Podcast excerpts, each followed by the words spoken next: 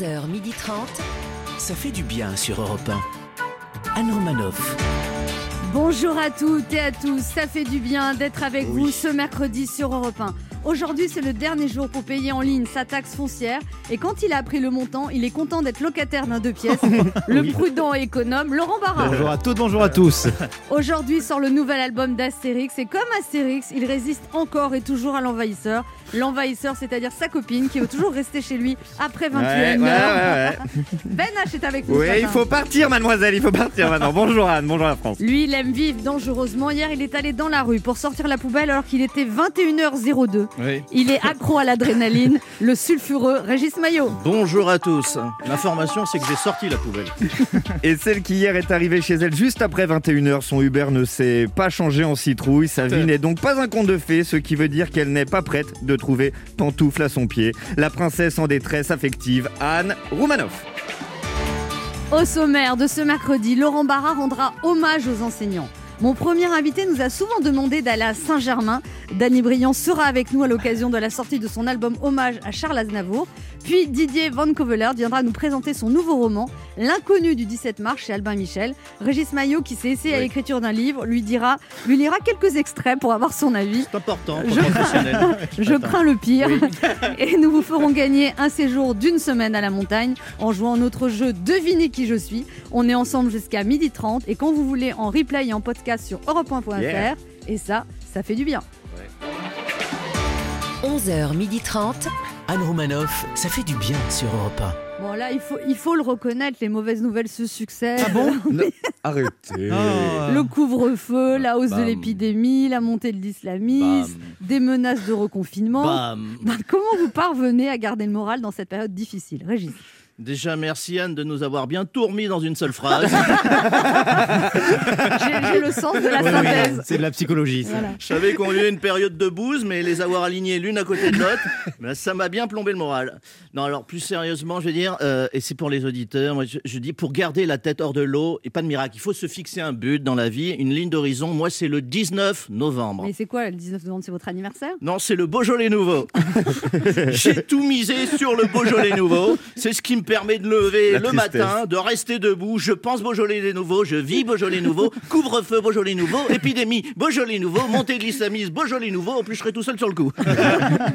Laurent Barra Ah bah moi, à chaque fois que j'ai une baisse de morale, je me tourne vers la seule personne qui peut m'aider à supporter toutes ces mauvaises nouvelles avec une méthode révolutionnaire dite de la compensation. La compensation, mais Oui. c'est qui ça? C'est votre psy? Non, vous. Moi Une mauvaise nouvelle, un cookie pour compenser. Deux mauvaises nouvelles, deux carrés de chocolat pour compenser. À force, euh, je, je vais m'y mettre moi aussi. hein. Bon, euh, je vais certainement essayer, même si j'ai fait un régime, mais bon. Non, mais le carré de chocolat, c'est un antidépresseur, oui, paraît-il. oui, mais là, je, je me Ouais. suis mis, là, j'avais chez moi du magnésium, du lithium. Ah oui, oui. Tout ce qui finit en. Mais si c'est pour lécher, des... C'est pour lécher des poignées de fer, euh, c'est nul. Non, mais c'est en, en oligo-éléments, c'est Oh de là la là. médecine douce. Mais Mhm. comme c'est tellement doux, je ne sais pas si ça fait de l'effet pour l'instant. trop doux peut-être. Oui, Ouais. c'est trop doux Mhm. peut-être. Mais bon, voilà. Et j'ai acheté aussi des hum, comprimés antifringales, un peu sucrés. Donc, Qu'est-ce euh, que c'est que ça, des compliments Qu'est-ce que c'est des coupes fins c'est un truc que tu suces et Allez, Non, moi, je- non. on va passer à la Non, pub tout de suite. Non, ouais. Alors, Vous appelez ça des trucs antifringales d'accord Ok. Petites allusions grivoises. Moi, me choque particulièrement. Je- non. Comment régler deux problèmes en un J'aimerais bien voir ton antifringale. Si c'est un truc qui coupe la fin, génial. j'ai acheté aussi hier des petits carrés au chocolat euh, Donc ça va pas du tout en fait. Qui coupent la faim aussi. Carré chocolat coupe faim, j'ai trouvé Ah oui, ça. mais ça. Ça, c'est pas mal. J'ai, oubliés chez moi. C'est quoi qui coupe la fin dans le chocolat du coup là? Je comprends pas. C'est les C'est- 3000 calories? Non, mais c'est. c'est- Non, c'est un carré qui ressemble à du chocolat, mais c'est pas du chocolat. Ah, C'est une espèce de pâte gluante. Oh la vache, elle a acheté du shit. ça se fume, man, faut pas le manger, c'est dangereux. C'est vrai que la, la- la drogue, c'est la seule chose que j'ai pas essayé. Ah bah, Allez, à vivement demain. On va passer une bonne émission. euh. Ça fait du bien de le dire. Laurent Barras, ce matin, vous voulez rendre hommage aux enseignants? Oui, Anne, je ne suis pas enseignant. Alors, à la différence de tous les hashtags qui remplissent la toile depuis ce week-end, je ne suis pas enseignant. Et pourtant, j'aurais aimé l'être. C'est le plus beau métier du monde. Enseigner, transmettre, partager son savoir et surtout compter dans la vie de ses élèves. Il y a un an, j'ai participé à un repas d'anciens du collège et quand notre prof de français, Madame Baglieri, est arrivée au restaurant, la silhouette voûtée, les cheveux blanchis par 25 ans d'absence, on a tous eu la larme à l'œil. Même moi, alors que j'ai jamais eu la moyenne avec elle. Vous savez, elle avait cette manie de rendre les copies de la meilleure note à la plus mauvaise. De la cinquième à la troisième, mon surnom c'était et pour finir. et pour finir, monsieur Barra, 3. Combien de fois je vais devoir vous répéter que le participe passé s'accorde toujours avec son sujet quand l'auxiliaire est être Non, j'étais persuadé qu'elle ne m'aimait pas et pourtant c'était tout le contraire. J'étais son défi. À l'époque, mes héros s'appelaient JPP, Zizou ou Michael Jordan. Messieurs, si vous nous écoutez, ne le prenez pas mal, mais avec l'âge, j'ai compris que c'était elles, eux, les vrais héros. Ceux grâce à qui j'avais découvert la lecture, le théâtre et l'auxiliaire être. Je ne suis pas enseignant parce que je ne suis pas assez patient, pas assez généreux, pas assez multitâche. Rappelons-nous qu'en début de confinement, on leur a, deman- on leur a proposé d'aller cueillir des fraises pour occuper leur temps libre. Rappelez-nous, rappelons-nous que pendant le confinement, pour soulager des parents débordés, on leur a demandé de faire connaissance avec FaceTime. Vous me voyez les enfants? Vous m'entendez? Non, je ne suis pas enseignant. Mais à l'heure où ils sont tous plongés dans la peine et dans la peur, j'ai eu envie de leur dire que c'est en partie grâce à eux, aujourd'hui, que je suis un homme. Anne Romanoff sur Europe Vous m'avez fait pleurer. Ah bah, il manquait plus que ça encore. Elle serait fière, ta prof de français, d'entendre Mais- qu'aujourd'hui tu fais des phrases. Oui, c'est vrai. Et, et- Heureusement et- qu'elle relit pas. et Alors, vous savez qu'on nous conseille de se faire vacciner contre la grippe, Oui. mais il y a des petits problèmes d'approvisionnement. A priori. On- Regardez, on va vérifier. Allô Oui, bonjour. Je suis à la pharmacie Oui, tout à fait. Oui, madame, je voulais savoir si vous avez le vaccin contre la grippe. Non, on n'en a plus. Mais comment ça, vous n'en avez plus Bah, c'est en rupture. bah, C'est en rupture, puis quand c'est qu'il y en aura Mais je ne sais pas, on peut pas vous dire. bah, J'ai 76 ans, madame. Ben oui, mais je suis désolée, c'est pas moi qui fabrique les vaccins, donc euh, on n'en a plus et on est en rupture. Oui, mais quand, quand est-ce que vous en On aurez ne sait pas. Bah, moi, je vais, Voilà, on n'a pas de date. bah, je vais m'enchaîner aux grilles de la pharmacie pour trouver un Ben, vaccin. si vous voulez, écoutez, il n'y a pas de souci. Bon, bah, j'arrive. Voilà, merci. Au revoir. Bonjour. Oui, bonjour, euh, Patrick Gélas, secrétaire à la- au ministère de la Santé. Euh, Oui. On a eu euh, quelques appels là, de personnes qui n'ont pas pu avoir euh, de, de vaccin. Pouvez-vous Oui, nous nous en dire sommes en rupture. Pardon? Nous sommes en rupture. Vous plaisantez, madame? Ben non, est-ce que j'ai l'air de plaisanter? Non, je plaisante pas, nous sommes en rupture. En rupture? Oui, bah, Oui. écoutez, mais attendez, euh, nous, nous, nous, nous, on a des prérogatives. Là, on communique à la France. Ici, aujourd'hui, les pharmaciens ne. Écoutez, euh, vous envoyez un courrier de réclamation à qui vous voulez, mais nous sommes en rupture. On n'en a pas. Donc euh, voilà. Alors, comment, comment, comment on fait? Pour l'instant, vous ne pouvez pas vous faire vacciner. euh, nous n'en avons pas. Est-ce que... Alors, attendez, parce que là, moi, je peux pas communiquer comme ça. Là, je vais avoir des soucis. On va tous avoir des soucis. Ça va vous Bah retomber alors, dessus. écoutez, vous savez ce que vous faites? Vous faites une réclamation, vous envoyez tout par courrier. peut-être. Est-ce que, est-ce qu'on peut, est-ce que vous n'avez pas d'autres vaccins? Non, on n'a Non, pas mais vous, vaccin. chan- vous changez les boîtes, vous vous débrouillez, quoi. On sait, on sait Non, tous. mais- mais attendez, on sait tous que ça Non, sert à rien, que c'est du euh, placebo. Vous dites, euh, vous On le sait- non, mais on quoi, le- euh, on le donc sait. euh, là, on n'a pas de vaccin, c'est tout ce que Non, je mais peux vous vous mettez un, vous mettez un, un Voilà, antibiotique écoutez, à on la va arrêter place. la conversation pour l'instant. Je peux rien vous dire de plus. Nous n'avons pas de vaccin. Un truc sur la Voilà, rubéole, peut-être, pour la- vous Voilà. remplacer avec la rubéole, Merci parce que. beaucoup. Au revoir. Bah, merci. Pharmacie. Bonjour. Oui, mademoiselle, on s'est parlé tout à l'heure. Est-ce Oui. que est-ce que c'est la dame de 76 ans? Comment ça, c'est la dame de 76 ans? Je ne sais pas. Qui êtes-vous? j'ai téléphoné pour euh, avoir un vaccin contre la grippe. Oui, et nous n'avons pas de vaccin. Nous Et sommes en rupture. Est-ce que vous pouvez fouiller pour voir si vous n'aurez pas un?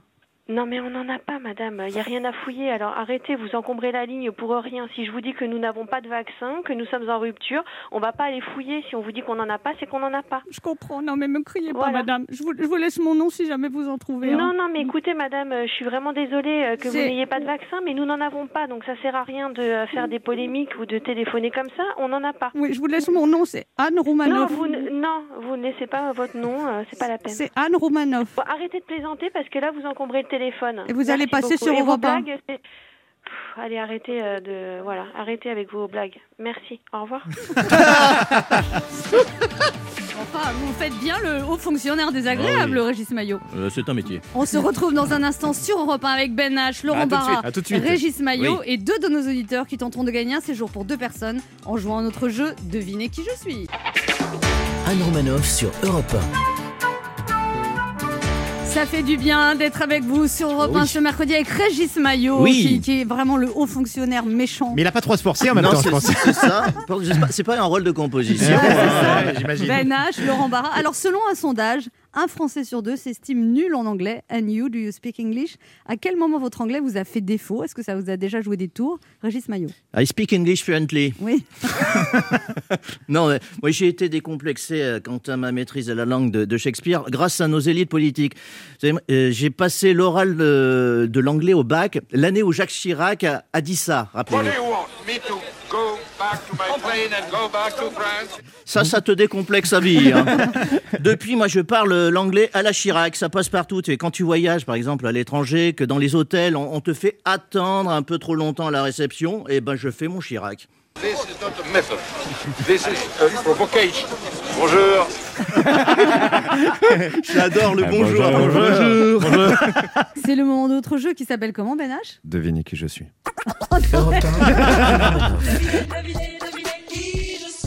Mais qu'est-ce que c'est que cette manière de parler, Ben H Écoutez, euh, je suis pas dans une grande ambiance en ce moment. Voilà, j'ai pas envie de qui vous je casser le moral, mais voilà. Oui, un côté Halloween masqué. euh, Alors, le principe du jeu est simple deux auditeurs en compétition. Chacun choisit un chroniqueur qui aura 40 secondes pour faire deviner un maximum de bonnes réponses parmi une liste qu'il découvrira quand je lancerai le chrono. Aujourd'hui, c'est mercredi, jour des sorties cinéma. Vous devez deviner des personnalités dans l'actualité culturelle et médiatique de la semaine. Cette semaine, Azureva, spécialiste des séjours en village et résidence de vacances, vous offre un séjour d'une semaine pour deux personnes en demi-pension. Vous êtes adepte de nature de grands espaces, optez Oui. pour la Oui, montagne oui. ou Oui, la campagne, Ah oui. Alpes, Jura, Vosges, Pyrénées, Auvergne. Vous profiterez d'un emplacement idéal pour un séjour ski ou randonnée d'été. Est-ce qu'elle va aller au bout? Bien Vous êtes sûr, imperturbable, vous hein quelles que soient vos envies, vous vivrez une expérience unique. Plus Hmm. d'infos sur azureva-vacances.com. Ça va, vous? À Et à l'occasion de la sortie du récit illustré Le Manière d'Or, Europe 1 offre à chacun des participants 4 places pour le parc Astérix. Et on joue d'abord avec Simon. Bonjour Simon. Bonjour. Alors Simon, vous avez 41 ans, vous êtes professeur d'histoire à Guérigny. Où est-ce Guérigny C'est à une quinzaine de kilomètres de Nevers dans la Nièvre. Dans la Nièvre. Euh, vous êtes en vacances actuellement. Vous aviez déjà joué une fois avec nous et vous aviez gagné. Qu'est-ce que vous avez gagné? Ben, un séjour euh, d'une semaine et je suis en train d'en profiter actuellement. Je suis à l'île sur la Sorgue grâce à vous. Oh, Et là, vous rejouez. Non, mais dites, vous abusez pas un peu là? Je vous appelle depuis le jacuzzi. Il enchaîne les cadeaux. Liste 1 ou liste 2, Simon?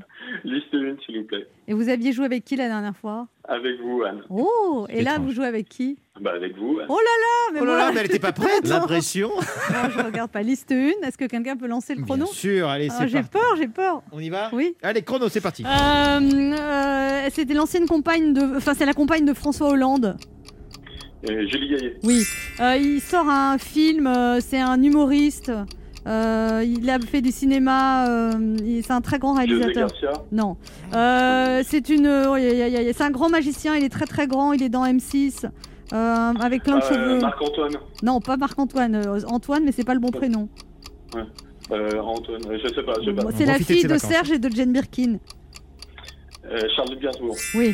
Euh, il chante, il a une barrette et des cheveux longs. C'est un chanteur avec des cheveux blonds là. Julien Doré. Oui. Euh, il chante. Et j'ai crié Aline, Aline, pour qu'elle revienne. Christophe. Oui. Bon, alors on a un petit peu bugué quand même Oui. sur. euh, alors 1, 2, 3, 4, c'est pas terrible. Bon, je vous. Non, c'est moyen. C'était Albert Dupontel. Oui, que- Albert Dupontel, adieu les cons. J'ai voilà, j'ai Et vous chantez très bien. Et, tr- et on me dit que Christophe est très loin après la fin du gong, donc en fait même on vous accorde que trois bonnes réponses. Eh ben, Oh là là. Alors on va voir comment se débrouille Silva. Bonjour Silva. Bonjour Anne et toute l'équipe. Bonjour Sylvain. Alors bonjour, vous avez Sylvain. 55 ans, euh, c'est un âge très jeune, c'est mon âge. Vous On êtes d'accord. Vous êtes officier d'état civil, le Chélas, entre Grenoble et Chambéry. Officier d'état civil, c'est-à-dire à la mairie, vous mariez les gens, vous notez les, les Voilà, je naissances, prépare les, les mariages, les pactes, euh, les reconnaissances, les naissances, euh, les décès aussi. les décès, hélas. Oui, voilà. voilà, J'occupe aussi du cimetière, donc euh, des Ouais. choses gaies, des choses moins gaies. Voilà. La vie. Non, Il ouais, faut avoir ouais, une, ouais, belle écriture aussi. Euh, non, parce que non, ça se fait plus Ça sur. fait plus. ça Ah, plus du tout Depuis Eh oui. longtemps. Ah bon fait longtemps, ça. Ouais, ouais, ouais. Ça se fait sur Ben oui. Depuis la révolution industrielle, Oui, grosso oui, modo. oui. hein. C'est quoi ça C'est 200 ans Mais dans mon oui. livret de famille, moi, la date de naissance, par exemple, mon livret de famille, les- la, la naissance de mes enfants, c'est écrit à la main. Il n'y avait pas, Ah, le- il dépend, y avait oui, pas le il y a MacBook. Civils. Oui. Il y a des vraies familles qui le font à la main, mais il y a encore maintenant il y a des logiciels Eh qui, oui. font, euh, qui font tout ça informatiquement. Ah. Des logiciels, vous dites? Bon, Je vous ai écrit un petit texte euh, vite fait, Anne, parce que j'aime bien écrire, mais là c'est vraiment euh, très modeste et euh, ah bah pour marquer un petit peu le passage. Donc voilà, je vais vous le dire rapidement. Donc c'est dans cette période bien morose, où tout est loin d'être rose, qu'il est bon de rire avec vos joyeuses bières, en se cultivant et en s'amusant, avec bonheur et bonne humeur, dans Ça fait du bien sur Europe 1. Merci Sylvain, c'est très gentil. Jacques Prévert applaudit. Mon Dieu. Non, mais c'est très merci gentil Sylvain, beaucoup. merci beaucoup. Alors, vous jouez avec qui? Alors rappelez-moi, il y a Ben H, Laurent Barra et Régis Maillot. Oui. Absolument. L'élite. Voilà, la Dream Team. la crème de la crème. Exactement. Euh, Oui. euh, Voilà. Laurent Barra, je le rejoue avec Laurent Barra. Allez, Ah. Laurent Barra. Vous êtes prêt, Laurent? Je suis toujours prêt. Attention, des personnalités d'actualité culturelle et médiatique de la semaine, top chrono. C'est parti. Alors, euh, euh, oh là là. c'est un, euh, c'est une humoriste, euh, une comédienne belge très jolie. Euh, Verina Efira. Oui, bravo. Un humoriste français. euh, bonjour, il parle comme ça. Ça, c'est Jean-Luc Reichmann. ça. Oui, bravo. d'avoir il jouait dans Camelot, le héros de Camelot, qu'il a créé aussi d'ailleurs. Alexandre Astier. Oui, Euh, il présente Slam, il est blond, il est très beau. C'est un jeune. euh, Euh, ah, euh, euh, Cyril Ferraud. Oui Waouh. Euh, Un humoriste canadien qui fait du stand-up euh, brun, qui était dans le jury de La France a un incroyable talent. Euh, alors attendez, je ne je, connais pas. C'est pas grave, euh, elle présente L'amour est dans le pré. Karine Le Marchand. Nous avons gagné oui, de toute façon. c'est de gagné. Nous 4 avons ou 5 gagné. bonnes réponses. Bravo. C'est Et vous avez remarqué mon imitation de Timsy Eh de oui. suite. Oui, bah, c'était très mal imité, je ne sais pas comment elle a C'était trouvé. mauvais, Laurent. Vous, vous avez c'est bugué sur Sugar Sammy. Bon, vous avez- le, le prénom de Virginie Efira, je suis pas sûre que c'était le bon, mais on va vous l'accorder. Qu'est-ce que c'est Ah, Ouais. Virginie, je crois. Ah bon, Elle a dit Virginie, bien sûr. On a attendu Véranda, un truc comme ça. On a entendu Véranda. Efira. bah, c'est c'est son surnom en Belgique, Véranda C'est Efira. c'est vrai. Oui, Parce qu'avant d'être comédienne, elle vendait des Elle vérandas. était un petit jardin fleuri. Voilà. ça se dit Sylvain, comme ça. un, un cri de joie? Youhou Azureva, spécialisé séjour en village et résidence de vacances, vous offre un séjour d'une semaine pour deux personnes en demi-pension. Vous êtes adepte de nature, de grands espaces, optez pour la montagne ou la campagne. Quelles que soient vos envies, vous vivrez une expérience unique. Plus d'infos sur azureva-vacances.com. Et à l'occasion de la sortie du récit illustré Le Menhir d'Or, Europe 1 vous offre, à vous Sylvain et à vous Simon, quatre places pour le parc Astérix. Merci beaucoup, c'est super, vraiment. Merci beaucoup. Merci beaucoup. Génial. Eh ben, profitez bien, continuez à nous écouter, on vous embrasse. Merci. Merci. À Au revoir. bientôt. Au revoir, À bonne bientôt. journée. Au revoir. Pour jouer avec nous, laissez un message avec vos coordonnées sur le répondeur de l'émission au 39 21, 50 centimes d'euros la minute, ou via le formulaire de l'émission sur le site europe1.fr. Restez avec nous sur Europe 1. On se retrouve dans quelques instants avec Régis Maillot, Ben H, Ah, Laurent tout de Barra suite, tout de suite. et notre premier invité, Danny Briand, qui vient nous présenter son nouvel album. Danny Briand chante Charles Aznavour, La Bohème, et qui sera en tournée à l'automne prochain. Anne Romanoff sur Europe 1. Ça fait du bien d'être avec vous ce bien. mercredi sur Europe 1 avec Ben H, oui. Laurent Barra, Régis Maillot Bonjour. et notre invité. Mais pourquoi vous dites bonjour Et même quand il dit bonjour, On il, dirait- on il est gênant, non On dirait qu'on est dans les années 50 quand il dit Mais bonjour. non, je reste dans le rôle de tout à l'heure, moi. Vous restez dans le, dans le rôle de votre vie finalement. Bonjour. Il y en a qui Ah oui, collectionnent les timbres dans des albums. Lui, dans ses albums, il collectionne les tubes. En plus, il est craquant. Quand on voit ses yeux, on est amoureux. Et quand on entend sa voix, on est folle de joie.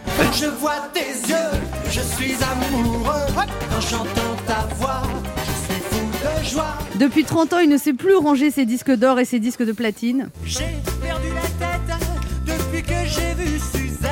Allez, viens, viens à Saint-Germain. Pour faire l'americano, americano, americano.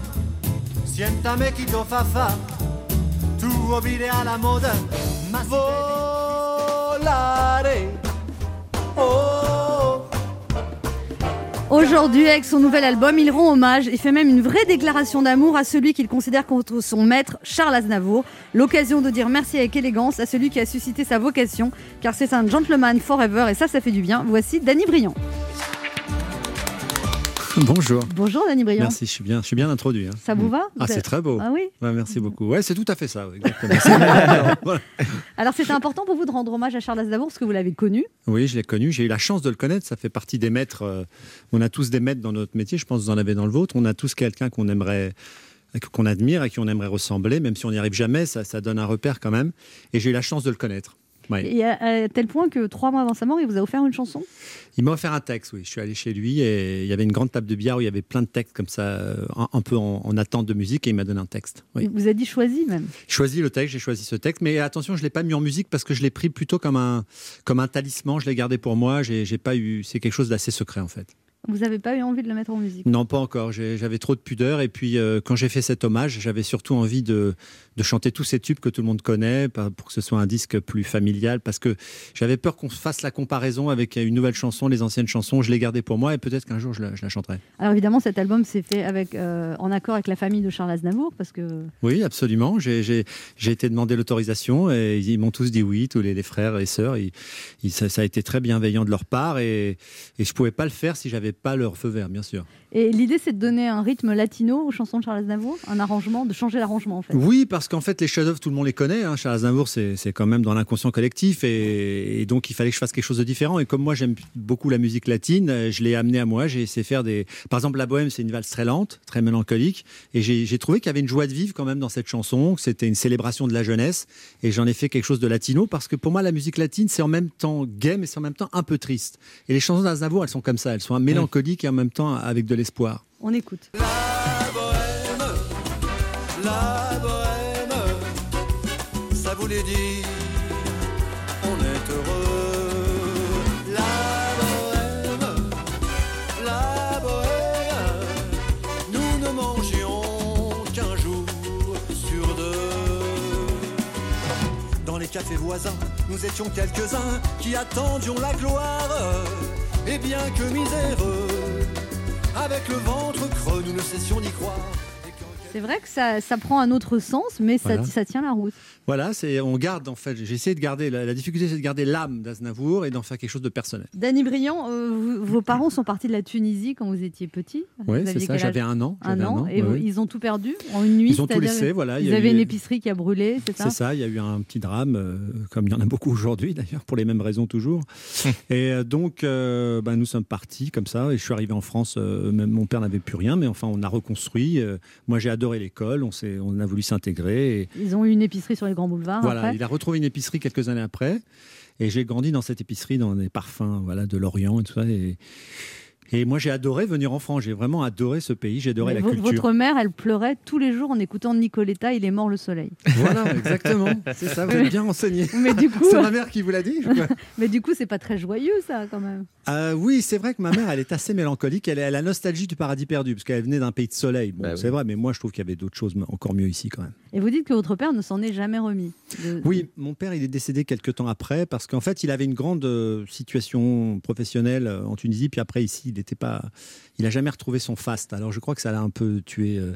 Ça m'a fait penser, quand j'ai vu le film de Claude François, euh, je trouvais que c'était un peu la même chose. Vous savez, je ne sais pas si vous avez vu le biopic. Son père aussi, il s'est jamais remis de, parce que euh, Claude François a été chassé d'Égypte. Et son père dirigeait le canal de Suez et il n'a jamais retrouvé sa, sa position. Et, ça- et voilà, il était. En plus, il n'était pas content que son fils devienne saltimbanque. Mon père aussi. Mais votre Et donc, père a quand même assisté à votre succès. Et mon père assistait deux trois ans à mon succès. Ça, j'étais très content qu'il voit. euh, parce que quand j'ai commencé à vouloir faire ce job, il était vraiment en panique. Non plus qu'on a les au début, vous, vouliez, euh, vous leur aviez dit que vous alliez faire des études de médecine, ça. Oui, je Et voulais- puis vous avez arrêté très vite. C'est-à-dire, quand j'étais petit, j'étais tout le temps à l'hôpital. J'ai eu 15 ou 16 opérations. Et j'ai dit à ma mère, tu verras, pour que ça coûte moins cher, je deviendrai médecin. Comme ça, je pourrais soigner toute la famille. Mais finalement, j'avais pas du tout la vocation. Mais pas du tout. Ça a duré combien de temps les études de médecine, Danny Briand Je suis allé euh, au bout d'un an quand j'ai vu que je suis arrivé. En fait, j'ai fait mes études à Saint-Germain et là, j'ai fait des mauvaises rencontres. Et j'ai- j'ai j'ai connu, j'ai connu la nuit à Saint-Germain dans les années 80 et voilà la, la musique, les clubs de jazz et j'ai vite arrêté. des, mau- des mauvaises rencontres à Saint-Germain, faut y aller quand même. Ah bah oui, vous c'est savez, j'ai chic ren- j'ai maintenant. rencontré des gens géniaux. J'avais rencontré Richard Boringer, Bah j'avais oui, oui. rencontré Bernard Giraudot, euh, Philippe C'était Léotard. Et c'était encore à l'époque où Saint-Germain, la nuit, vivait Voilà, vraiment. ça vivait. Et quand je voyais tous ces, ces personnages fantastiques, j'ai eu la chance de les rencontrer à cette époque. J'ai- J'ai j'ai- j'ai- j'ai eu envie de faire cette vie, hein, vraiment. Mais vo- votre désir de donner de la légèreté, de la joie, ça vient aussi de- du fait de consoler vos parents finalement. Bravo, bravo. Vous m'avez évité 10 ans de psychanalyse. Euh, c'est ça, tout bien. à fait. Elle les a fait pour vous, hein. Ouais, ouais, j'ai eu envie. J'ai pas fini. j'ai eu envie de donner de la joie et de partager la joie. Et je le fais encore aujourd'hui. Je crois que mon- dans mon métier, j'essaie d'a- d'amener, de monter l'énergie. Euh, voilà, dans des Pour situations. réparer en fait. Pour réparer, pour enlever la tristesse, parce que moi-même, peut-être, je, je crois que j'ai un fond assez mélancolique. Et, en- et avec la musique que je fais, je, je choisis une musique qui, qui donne de l'énergie. C'est pour ça que je vais toujours dans les rythmes latins, les pays de soleil. Charles Aznavour, euh, vous avez dit, Danny Briand, tu, ne- tu n'as pas la carte, c'est bon signe. Oui, il m'a dit ça, oui. Oui, Oui, parce qu'il avait vu au début, moi, bon, comme vous avez écouté en préambule, j'avais un rythme, un, un registre assez swing quand même. C'est assez différent de ce qui se passait dans les années 80. Et d'ailleurs, je voudrais remercier, il y a un monsieur que j'ai vu, que je vois tout le temps, qui s'appelle Jacques Medjet, Mm. qui a été euh, le directeur de chez Warner. Et c'est un des rares aussi qui a misé sur moi et qui a poussé pour, pour, pour que je fasse, euh, pour, pour avoir mon succès. J'ai eu mon premier succès avec lui. Je voulais le remercier parce que je sais qu'il travaille avec vous. Et c'est vrai que j'ai eu des anges gardiens au début, dans les années 80-90, qui, malgré mon côté un peu à contre-courant, euh, ont cru à cette musique et l'ont poussé et ça a été des succès. Et donc Charles Aznavour vous a dit tu n'as pas la carte, c'est bon signe. Voilà, alors au bout de quelques années, il voyait que j'avais pas la carte, que je faisais pas Télérama, euh, euh, les Inrock et Libé. Il m'a dit c'est très bon signe, c'est que ça va marcher. Anne Romanoff sur Europe Ça fait du bien d'être avec vous ce mercredi sur Europe 1 avec Régis Maillot, Bonjour. Ben H, On Laurent est là, toujours là. Et notre invité Danny Briand veut nous parler de son album en hommage à Charles Aznavour. Et puis pour une fois, je dirais, c'est un album en hommage qui ne dénature pas le chanteur à qui ça rend hommage. Non, parce qu'on a vu beaucoup d'albums hommages qui étaient un peu des. Des noms. Non, des... non, c'est pas ça, mais c'est pas, c'est pas toujours forcément heureux. Là, là, on sent qu'il y a, il y a c'est- ça a un sens en fait pour vous.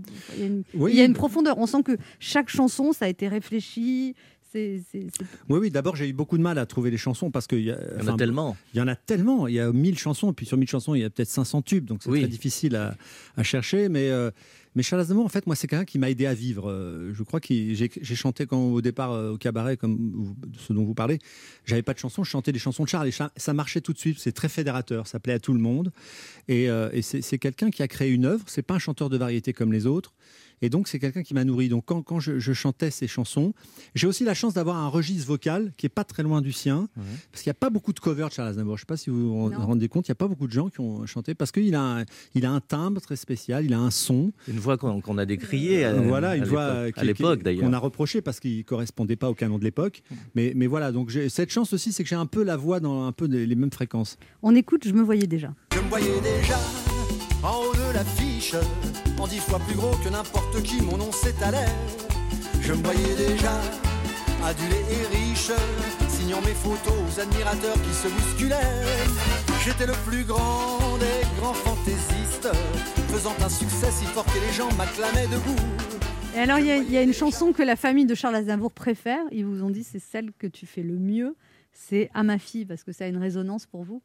Ah moi c'est moi c'est vrai. Euh, Micha Aznavour quand je l'ai invité à, à écouter les, les chansons, j'avais un peu les boules parce que c'est quand même les chansons de son père chantées par moi.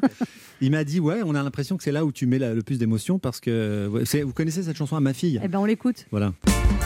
Toi, tu ne verras rien des choses de mon cœur. Tes yeux seront crevés de joie et de bonheur.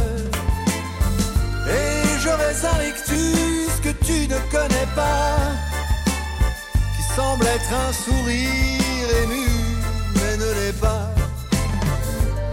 En taisant ma douleur à ton bras fièrement. Je guiderai tes pas, quoi que j'en pense ou dise. Alors ça, c'est un, père qui s'adresse à sa fille qui se marie. Voilà, c'est un père qui va donner sa fille à un étranger. Et évidemment, il est tiraillé parce que euh, bon, on n'a- pas entendu les vers, mais les vers les plus euh, cruciaux de cette chan- chan- chanson, c'est lui qui ne sait rien du mal qu'on s'est donné, lui qui n'aura rien fait pour mûrir tes années. Eh ben oui, c'est ça. C'est-à-dire que vous avez élevé une fille pendant 20, 22 ans, enfin bon, un peu plus, et puis un jour vous la donnez à un étranger, vous savez pas du tout ce qui va lui arriver, et donc cet étranger, je le hais.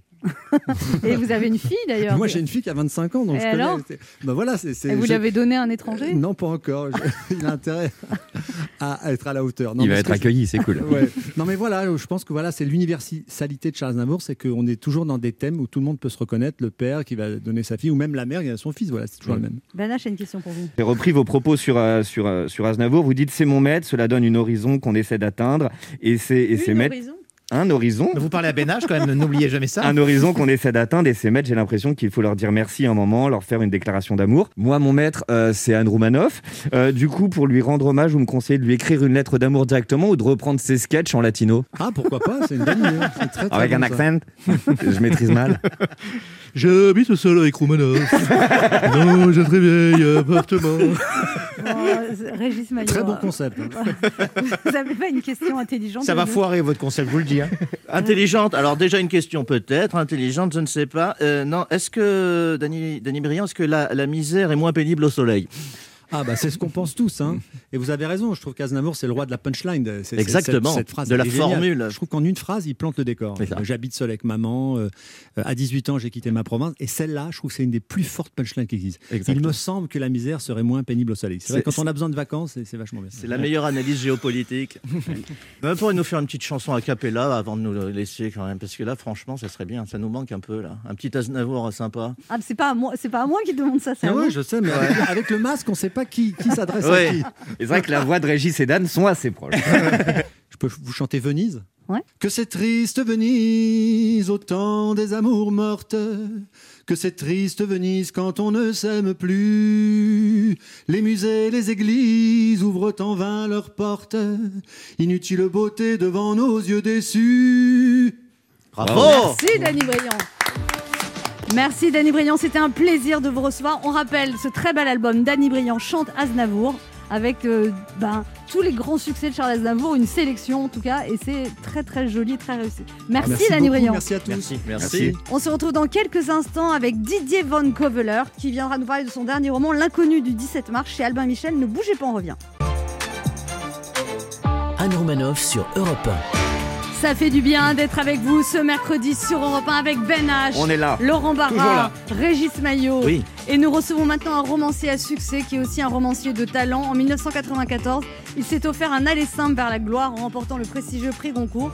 Il se décrit souvent comme un romancier de la reconstruction, mais c'est surtout un romancier prolifique. 32 romans, 8 scénarios, 7 essais, 6 pièces de théâtre, 4 bandes dessinées, 2 comédies musicales. Il vient nous présenter son tout nouveau roman, L'inconnu du 17 mars aux éditions Albin Michel. Nous sommes le mercredi 21 octobre et nous on aimerait mieux le connaître. Merci d'accueillir l'excellent Didier Von Koveler. Bonjour Didier Von Koveler. Bonjour Anne. Comme- euh, bienvenue sur Europe 1. Merci. Comment vous vivez le couvre-feu? Vous écrivez en bougie à la mode Balzac ou... Vous connaissant, vous avez déjà commencé à écrire euh, sur le couvre-feu, non Euh, bah non, non, parce que là, il n'y a, il y a pas grand-chose à dire, sinon euh, réécrire quelque chose qui se passerait sous l'occupation. euh, et puis, bon, j'ai la chance de vivre la plupart du temps euh, dans la forêt, alors là, je peux vous dire que les, les chouettes s'en foutent du couvre-feu. Donc, euh, et, voilà, la, la vie ne change pas, mais, mais c'est terrible. Bon, c'est terrible pour les spectacles, c'est terrible pour, euh, pour les restaurateurs, c'est vraiment euh, c'est une mesure aberrante, quoi. vous êtes contre le couvre-feu? Et comment, oui. Oui, mais bref. euh, de toute façon, tout ça est, est basé sur, sur ces tests qui, qui transforment des cas positifs en, en maladies. Et, Oui. et- et les, et on écoute les médecins, on dit de toute façon, c'est ce test qui amplifie des séquences euh, génétiques ne n'indique pas la, la présence réelle du virus.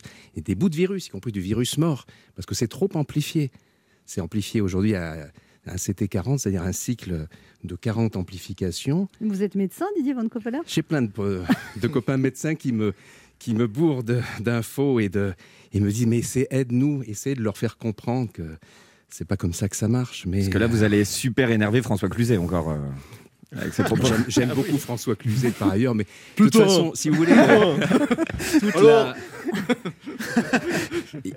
toute la période anxiogène qu'on vit vient de la manière dont, euh, dont cette pandémie est scénarisée, traitée. Non, mais ce que vous êtes en train de nous dire, c'est qu'on qu'on déclare positif des gens qui ont juste des, qui sont asymptomatiques, c'est ça, qui sont pas vraiment. Ah, c'est pas moi qui le dis. Il y a eu un très grand article euh, fin septembre dans le New York Times où les, les spécialistes de l'université d'Harvard expliquent qu'ils ont étudié les cas euh, dans trois États américains et il y a sur les gens déclarés positifs par ce test, euh, il y a 90% qui ne sont pas, qui n'ont pas le virus. Donc, euh, moi, je fais que répercuter, et c'est pas des nouvelles sur les réseaux sociaux, ce sont des publications officielles dont on fait très peu écho chez enfin, nous. le nombre de contaminations augmente, le nombre de malades en réanimation augmente quand même, ça c'est un fait, c'est réel. Ça n'a pas l'air de vous convaincre, ça non plus. ouais. Écoutez, c'est la situation de l'hôpital qu'il fallait traiter en priorité, et là, rien rien n'a été fait. Et les soignants se retrouvent débordés, les, euh, la situation est, est terrible. Mais vous feriez quoi si vous étiez au gouvernement, Didier Van Kovelert Ouais, D'abord, il faut savoir que la peur et le stress, c'est ce qui fait baisser le plus les, les défenses immunitaires. Donc, on a l'impression que, que, que tout ça est, que le traitement de cette pandémie amplifie l'effet. Et moi, j'essaie, bon, avec mes armes de, de romancier, de- d'essayer de redonner un petit peu des, anticorps, du, du sourire, et puis de redonner un peu le pouvoir sur les événements. Vous savez, Romain Gary disait, l'humour, c'est déclaration de supériorité de l'homme sur ce qui lui arrive. Et, euh, et puis euh, l'empathie, le, le fait.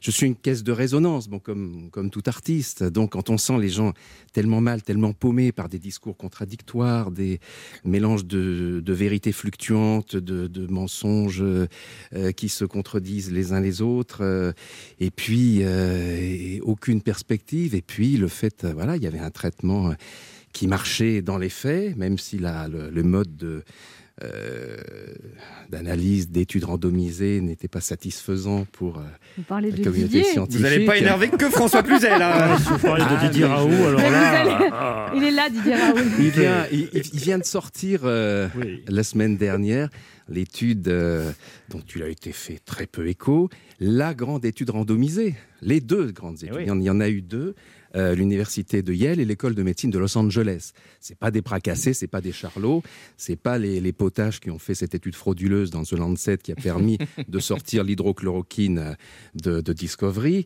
Là, on est quand même sur du sérieux et on est sur des groupes tirés au hasard, euh, comme tout le monde le réclamait à Raoult, qui a fait une médecine de guerre en écoutant simplement le discours de, de Macron. Donc euh, il fallait guérir, il n'allait pas tirer les gens au sort en disant, bon, vous, on vous laisse... euh, Avec un avec- voilà, et puis, donc maintenant, euh, ça a été fait.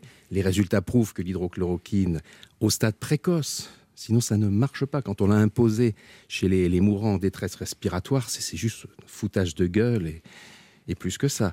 Donc euh, voilà, qu'est-ce qu'on fait de cette donnée? Est-ce qu'on va laisser les gens euh, sans un remède, surtout le droit de prescrire aux généralistes euh, C'est quand même eux qui savent. On n'a jamais vu un, un médicament interdit de prescription par des généralistes, alors qu'il est connu depuis 70 ans. On connaît ses effets secondaires sur les pathologies cardiaques et on connaît euh, ses effets. Oui, ça fait baisser la charge virale. Il n'y a pas photo. Bien, docteur. Bon, bah, Je ne fais que répéter ce que les médecins éminents et qui ne sont pas gouvernés par le conflit d'intérêts, comme euh, la plupart des, des personnes euh, à qui on donne la parole aujourd'hui, vous savez qu'il y a une obligation légale de déclarer le conflit d'intérêts quand même. euh. Bon, bah ça, on a, on, on a oublié. Mais on est là pour parler de votre livre. Didier. Ah, c'est vous qui m'avez branché là-dessus. Voilà, je vous ai juste demandé un petit avis, mais alors là, on est parti en live. eh ben, on, va, on va avoir du clic, hein, j'ai l'impression. En, en fait, Rendez-vous c'est- sur TikTok, les enfants. On se retrouve dans un instant pour la suite de cette émission avec notre invité Didier Van Coveler de nous parler de son dernier roman L'inconnu du 17 mars qui vient de sortir aux éditions Albin Michel. Ne bougez pas, on revient. Il est midi sur Europe 1, on revient dans deux minutes avec notre invité. Didier Van Kovlart. Mais tout de suite, les titres d'Europe Midi avec vous, Patrick Cohen. Bonjour Patrick. Bonjour Anne, bonjour à tous. À la une d'Europe Midi, l'épidémie qui flambe, des voyants de plus en plus rouges et le gouvernement qui étudie désormais un durcissement des mesures de couvre-feu en le faisant démarrer plus tôt ou en l'étendant à d'autres villes qui ont dépassé les seuils d'alerte. Information de Michael Darmon. Pour l'attentat de Conflans, les gardes à vue se terminent. Sept personnes, dont deux collégiens, vont être présentées à un juge antiterroriste en vue d'éventuelles mises en examen. On fera le point sur l'enquête avec Gladys Lafitte. Hommage national à Samuel Paty ce soir dans la cour de la Sorbonne, avec un bref discours d'Emmanuel Macron. Sur Europe 1, Marine Le Pen propose de rendre les islamistes infréquentables en poursuivant ceux qui les voient ou qui leur parlent. Nous verrons ce qu'en pense le professeur de droit constitutionnel et voix d'Europe 1, Olivier Duhamel. Enfin, avec Mathieu Charrier, revue des sorties cinéma du mercredi et question euh, sur la programmation euh, ou pas des films français dans les semaines à venir. Invité d'Europe Midi, le recteur de la Grande Mosquée de Paris, Shems Eddin Hafiz. Il sera l'un des représentants des musulmans de France présents euh, à l'hommage de la Sorbonne. Il dit aujourd'hui que l'islamisme est une maladie de l'islam. Comment la combattre ou la guérir? C'est l'une des questions avec lui. Voilà le sommaire. À tout à l'heure. Merci Patrick, on se retrouve à 12h30. Europe 1. Écoutez le monde changer. 11h30. Ça fait du bien sur Europe 1. Anne Romanoff. Ça fait du bien d'être Très avec bien. vous sur Europe 1 ce mercredi avec Régis Maillot, Ben H, On Laurent. Barra et notre invité Didier Van Coveler venu parler de son livre L'inconnu du 17 mars. C'est un roman, on pourrait dire un conte philosophique qui vient de sortir aux éditions Albin Michel. Donc il y a de tout dans ce livre. Il y a des interrogations sur le sens de la vie, sur la société. Il y a du sexe aussi, parce qu'ils font l'amour quand même. Et oui, parce qu'il faut bien se faire plaisir de temps en temps. Je dirais que c'est un, c'est un moyen, c'est pas une fin, mais c'est vrai que ça fait partie de, de la manière dont cet homme, qui a un potentiel formidable, cet homme était prof de français. Et il a, il a eu, a eu un problème avec une élève, un truc qui a, qui fait qu'il a été lapidé sur les réseaux sociaux et euh, l'éducation nationale lui a dit, bon, vous allez, on va vous mettre en disponibilité le temps que ça se calme. Et lui, face à cette injustice monstrueuse, il envoie sa démission à la gueule et, et c'est cette dégringolade sociale choisie qui aujourd'hui arrive à beaucoup de, sans-abri. Euh, il y a un moment donné, euh, je veux dire, mieux vaut choisir cette forme de, pour eux, cette forme de, de suicide au long cours sur la voie publique, plutôt que de rester, de s'accrocher à la place dans une société totalement inhumaine qui, euh, où vous perdez votre, votre dignité. quoi. Alors, dans votre livre, L'inconnu du 17 mars, donc le 17 mars, c'est le début du confinement en France, c'est l'histoire de Lucas, un ancien prof devenu SDF, qui, au moment où la France est sur le point de se confiner, se fait renverser par Audrey, une jeune femme qui est le sosie de son amour de jeunesse.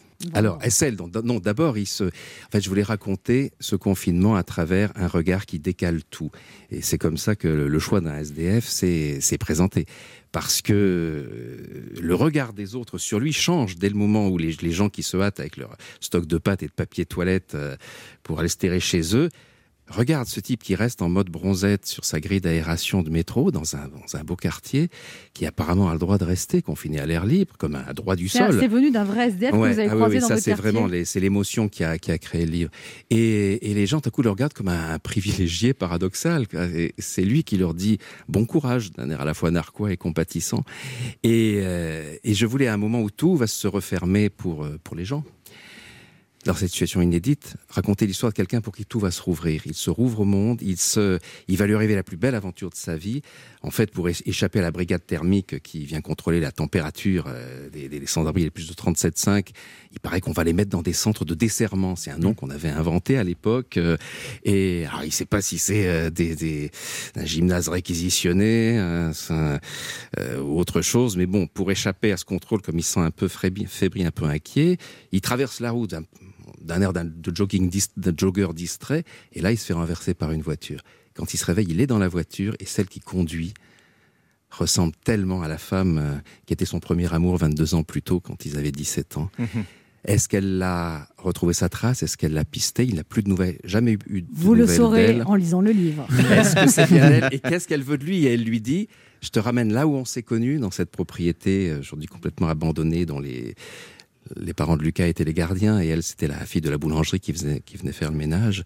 Et, et elle dit On va se confiner là-bas, dans un lieu complètement à l'abandon, un lieu à réinventer, et surtout, cette femme s'est mise en tête de.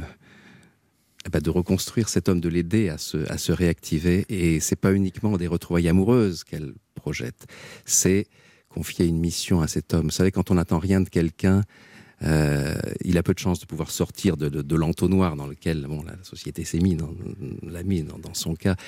Et là, elle va lui, lui mettre en main un marché, un- faire une proposition énorme. Qu'on et la, va pas et la révéler, question, mais est-ce que le sort du monde serait entre les mains d'un sans-abri par rapport à la pandémie qu'on vit? Alors justement, par rapport à la pandémie, cette femme mystérieuse, je ne révélerai rien pour ne pas spoiler, comme on dit, elle, elle dit à un moment, c'est moi qui ai déclenché exprès pour le bien de l'humanité une pandémie géante mais relativement bénigne, une pandémie spectacle, une pandémie témoin, la bande-annonce de ce qui vous pend au nez puissance 1000, la prochaine fois si vous ne changez pas radicalement votre façon de traiter la planète. Vous l'avez pris comme ça, cette pandémie, euh, Didier Van Kovala si euh, mon personnage dit cela, c'est que oui, je pense qu'il y a un sens, il y a toujours un sens à, à trouver dans les, les épreuves qui nous arrivent. Sinon, on est foutu si on ne fait que se soumettre qu'avoir peur et tout. euh. Non, on a vu le pire et le meilleur pendant cette période. On a vu euh, le monde changer un peu de couleur. On a vu des animaux en ville, on a vu des guerres s'arrêter, on a vu des taux de pollution, de déforestation euh, baisser, on a vu les abeilles revenir parce qu'il n'y avait plus d'épandage de néonicotinoïdes euh, et, euh, et autres saloperies qui les tuent. Comment vous l'écrivez, ça?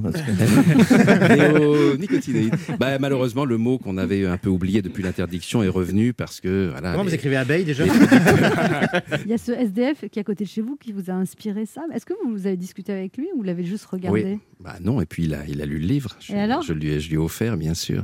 Euh, il n'est pas, il n'était pas prof de français, ça, j'ai j'ai inventé ce, ce personnage, mais c'est quelqu'un qui avait, oui, une autre vie avant et. euh, et il m'a dit, oui, je me suis identifié complètement sur, la, sur, sur le point de vue. Euh, il me dit, maintenant j'attends qu'une voiture me renverse. Mais... Ah, il a dit ça, c'est mignon. Ouais, mais euh, vous savez, ces personnages qui sont trop souvent considérés comme du mobilier urbain euh, ont un regard sur la, sur la vie, celui de l'observateur immobile et sur les gens, Ouais. qui est souvent d'une justesse. euh, D'une profondeur rare. Ouais. Et puis, et puis ils sont libres parce qu'on croit trop souvent que être libre, c'est avoir les, moyens financiers de l'être. Mais là, souvent, on n'est que des que des consommateurs pris à la gorge après par ce système. Et et là, et puis surtout, il n'a rien à perdre au moment de euh, de ce confinement, tandis que pour tous les autres, ça change. Lui, ça va pas changer fondamentalement. Donc, euh, euh, il faut savoir ce qu'on ce veut. Est-ce qu'on veut rester soi-même, avoir, garder le- un lien, avec, même si c'est une toute petite bulle, avec un lien humain, avec euh, quelques commerçants, là, plutôt que, que d'essayer de se raccrocher à un monde qui ne veut plus de vous. Régis Maillot a des choses à vous dire, Didier Van. Covelart. Oui, enfin, j'ai surtout des choses à vous lire, cher euh, Didier Van Kovlert. Euh, Décidément, un, nom d'arrière-droit de footballeur belge, hein, quand même. Ah oui, Didier Van Kovlert, qui sur la droite, il tire et but Voilà, pardonnez-moi. Alors, j'ai des choses à... j'ai des choses à vous lire, cher Didier. Moi-même, moi-même, j'ai écrit un livre euh, durant le, ce confinement qui a comme sujet le confinement. Bon, j'ai voulu être original. Alors, je me suis dit, euh, personne n'y allait, euh, n'allait y penser. Alors, c'est, hum, c'est un journal intime qui paraîtra bientôt aux éditions du Corbeau. Il s'agit d'un, livre de délation. que j'ai écrit euh, tout le confinement à, à la fenêtre qui donne sur l'immeuble d'en face. Euh, Permettez-moi de vous en livrer quelques extraits en exclusivité pour Europe 1. Euh, tout a débuté évidemment le 17 mars. Nous sommes en guerre. Je suis pétrifié. La dernière fois que la France s'est engagée dans un conflit mondial, elle a déposé les armes au bout d'un mois. Heureusement, pour vaincre l'ennui, la première mesure exigée par le gouvernement est de tous nous planquer. Un résumé de l'esprit français. Vivement demain que la collaboration débute. Alors ensuite est venu le, le temps du, du combat. La circonscription générale a débuté. Tel un bon soldat, j'ai décidé de m'en lancer corps et âme dans ce qui est le premier conflit mondial du 21e siècle. J'ai la fibre patriotique. Enfin, j'ai surtout la fibre numérique. hein. J'ai installé un camp de base solide. Canapé du salon, armé de munitions, masque gel, PQ, j'attends l'ennemi invisible, abonnement Netflix, OSCS, Amazon Prime, Canal+, No Passaran, etc. Heureusement, la nature a repris ses droits, enfin la nature humaine. Aujourd'hui, je m'ennuie. Comme je n'ai pas d'infirmière dans mon immeuble, j'ai dénoncé au syndic la caissière qui habitait à l'entresol. Sous la pression, elle a préféré quitter la studette souplex logière qu'elle partageait avec ses deux enfants. Le déménagement sommaire s'est fait nuitamment sous les hauts rats du rez-de-chaussée. Sa caution a permis de prendre en charge la désinfection du local. Le devoir accompli, je me suis endormi du sommeil du juste. Au réveil, ma contrariété fut grande. Ce matin, faute de personnel, la supérette n'a pu ouvrir. Décidément, les Français n'ont aucun sens civique. Et enfin, un dernier extrait de, ce futur best-seller, on peut le dire, qui fait écho au héros de votre livre, SDF. Extrait que vous retrouverez à la page 26, hein, euh, en tête de chapitre, sans confinement fixe. C'est la partie engagée de, de mon bouquin, hein, car euh, pour moi, il n'y a pas de bonne littérature qui ne soit un combat. En bas de chez moi, un sans-abri a fait le choix étonnant de se confiner dans une tente quechua. Néanmoins, et à plusieurs reprises, je l'ai vu sortir de son domicile sans raison impérieuse. Ne pratique pas le jogging. Pour aller profiter du confort de l'abri d'autobus qui jouxte sa demeure et qui bénéficie d'une assise privilégiée destinée aux personnes à mobilité réduite. Face au laxisme d'une administration qui a vu mes nombreuses réclamations rester lettres mortes, et n'écoutant que mon sens civique, j'ai dû agir nuitamment en pulvérisant du répulsif à SDF qui me restait de mes dernières vacances à Béziers. Voilà, alors si besoin, il me reste un peu de répulsif, Non, cher Didier. J'espère que ces quelques extraits vous donneront autant envie de ne pas lire mon livre que j'ai eu plaisir à découvrir le vôtre. On se retrouve dans un instant pour la dernière partie de cette émission avec notre invité Didier Van Coveler de nous parler de son roman L'inconnu du 17 mars, un très joli conte philosophique, une histoire d'amour aussi hein, qui se passe pendant le confinement. Ne bougez pas, on revient. Anne Romanoff sur Europe 1. Ça fait du bien d'être avec bien. vous sur Europe 1 ce mercredi. Déjà avec Laurent Barra, Ben là. H, le Régis Maillot, le délateur et Didier Van Coveler. Ça va être son surnom, ça, dans l'émission. Didier Van Coveler, l'inconnu du 17 mars. Alors, vous êtes, c'est vrai, on l'a dit, un auteur très prolifique, des scénarios, de la comédie musicale, des pièces de théâtre. Euh, c'est, essentiel pour vous la création? Ça s'impose à vous? Ou alors il y a une routine? Comment ça se passe? Non, c'est une, c'est une respiration euh, nécessaire. C'est, je vais, et de toute façon, je vais beaucoup mieux euh, lorsque euh, j'écris. Je me réveille tôt le matin. Voilà, j'ai un peu écrit ce matin avant de venir, et, et je suis plus disponible que si je, je m'étais juste réveillé pour se, sauter dans la douche et dans le taxi. C'est, Il paraît que vous écrivez aussi des livres en nageant dans une piscine, dans votre tête. oui. euh, Ça va, vous, je sinon peux- je- Ça va, ça va. C'est très waterproof hein, comme écriture. Euh, mais non, je suis, euh, je peux travailler 10, 12, voire 15 heures par jour, mais c'est pas tout le temps à la table de travail.